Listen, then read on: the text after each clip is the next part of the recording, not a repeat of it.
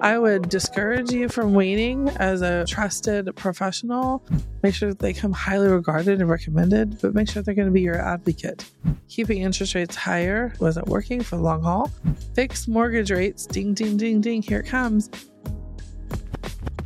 Welcome to Urban Connect, where real estate conversations come to life. I'm Jennifer Archambault, the broker and owner of Urban Provision Realtors, and I'm excited to launch another season. If you're a buyer, seller, or homeowner in Texas looking for real estate clarity, you're in the right place. In each episode, we will pack essential highlights and resources to effectively navigate the real estate landscape. We will cover everything from effective home selling strategies to the latest market trends and everything in between, making this podcast your ultimate resource for mastering real estate. In our second year, we're upping the ante with even deeper insights and insider perspectives, keeping you at the forefront of real estate knowledge. So sit back and enhance your real estate expertise with the Urban Connect podcast. So this is 2024. We've had our market update, and here is your broker owner, Jennifer Archambault, with you today. I chose to take a pause and I wanted to take a deeper dive in something that I brought up during the buyer series. And the reason why I want to do this is because I think that between myself and one of my favorite go-to uh, loan officers, Denise Hosek, um, we have been talking about interest rates and whether they're going to kind of come down and some logistical um, information about that. And now we're starting to get some chatter around that. So I think it's prudent to me as a real estate broker to to give you that information when it comes to the forefront. And this episode is going to be that. It's going to be making sure that you're 100% on board with knowing that you need to start getting prepared um, to start being a buyer in 2024, 2025. If you're not going to be prepared, you're not going to be buying. Um, like I said, I felt it was prudent before tackling the next series, which is seller series, to circle back to this very important topic that, again, more information just came to light. So Denise Hosek has been my go-to loan officer for a number of years. She's been one of the favorites in the Austin area and now across the state. She has moved companies, is now with HMA Mortgage Company. She still can offer same great quality, love, same great services, um, just a better Denise at the end of the day. But bottom line, she keeps me abreast of some of these industry you know changes as they come about and the reason she does this is she wants one me to feel knowledgeable but she also wants me to make sure that my, my clients, I'm dispersing this information to you so that you anticipate what is coming down the pipeline. I've always said uneducated buyer, agent, or loan officer is you don't want to work with either one. So uh, I'm glad that she affords me the information that she has at her disposal. So again, like I said, she recently shared some exciting news with me regarding interest rates. So if you've been on the buyer forefront since 2019, I know a lot of the buyers in the mix started out 2019 thinking, oh, great, we're going to start buying houses. The market's going to shift. It's overdue for a shift. And pandemic happened in 2020. It, it was wild. And uh, a lot of people didn't anticipate that. Um, a lot of buyers didn't uh, foresee interest rates rising. They didn't foresee having to bring um, several hundred thousand dollars to the table. So, with that said, what I'm about to tell you should start piquing your ears and should put you in a position to want to get aligned with your loan officer, whether it be Denise, Denise or not, and get some information compiled so you don't miss out on this cycle of time. So, for the information, for better news from Fannie Mae, who is Fannie Mae? So, Fannie Mae is a lending source of mortgage financing in the US. They don't originate loans, they don't lend money directly to borrowers. Instead, they purchase mortgage loans by lenders. So, for instance, if Denise's company does a loan, Fannie Mae is one of the buyers of the mortgage paper and re- reimburses her company um, for holding that paper and then they are able then to use those funds to offer mortgages to, to more people. So that's who Fannie Mae is. Fannie Mae has issued a statement saying that they expect 30 year fixed mortgage rates. Ding, ding, ding, ding. Here it comes. We've all been waiting for interest rates to decline, and they're going to start declining. So Fannie Mae expects the 30 year fixed mortgage rate to average in the first quarter of 2024 6.4%. So, on average, for the first three months of this year, 6.4%. That's huge. So we were previously above seven. So that's huge. In the second quarter of 2024, uh, it's going to go down slow and steady wins the race, 6.2%.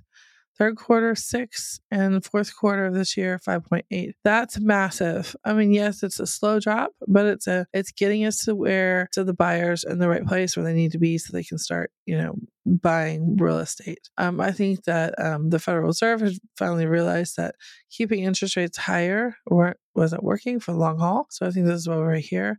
Now, they've also predicted what they expect for 2025. So if 5.8% doesn't cut it for you and you're looking for something a little bit smaller, I understand that they think that 2025 we should be at 5.7, uh, second and third quarter 5.6, and 5.5% for the fourth quarter of the year. What you and your loan officer, whether Denise or, or not, need to do is look at what the differences are payment wise between 5.8 and 5.5. I can tell you now there's probably not going to be that much of a difference. I would discourage you from waiting as a um, trusted professional into 2025 to be buying. The closer we get to five and a half or the mid fives, the more buyers we're going to get into the pool. And I've said this over and over during the buyer series. I've said it a few times.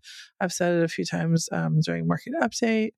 Um, and it's starting to happen. We're starting to see people come off the fence. They know that uh, interest rates are on the horizon and they know when you know post 2025 they'll be able to start refinancing um, at a later time to get potentially a lower rate if they if they cycle a little bit lower. So just as i said above reach out to whoever you trust to do your loan. I would encourage you to use someone local like a Denise or a local bank like a Frost or UFCU or United Heritage, I would discourage you from using a big box bank. I'm not saying that they can't do your loan, what I am saying is you'll be a number, you'll be an underwriting team in another state, and that generally doesn't bode well when you end up in a multiple offer situation.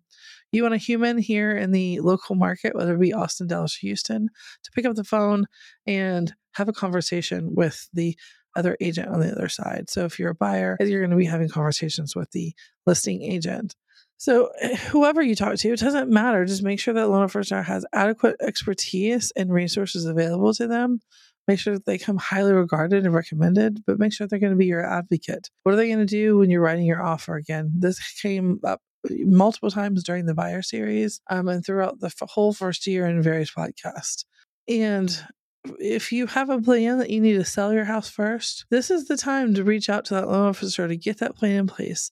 So let them know you want to sell your current home, you want to buy a bigger house, you know interest rates are, are dropping. Maybe target an interest rate to to trigger on and move forward on and see what it looks like and understand how that works. So you're not sidelined and several weeks sidelined whenever uh, you do get information. So, with that all said, I mean, I felt like a, I wanted to be a very short and sweet episode. I did not want it to be over the top. It is truly for you to know that interest rates are going to be dipping. The Fed looks like has decided that trying to hold rates to curb inflation is not working. Uh, we need to do some other things to make that work, and maybe building some houses will, will help with that. Again, my preferred contact for you is Denise Hosek. She's with HMA Mortgage. Uh, you can, of course, phone her at 512 577 5665 or email her at Denise Hosek, which is H O S E K, at hmamortgage.com and um, apply with her directly online as well.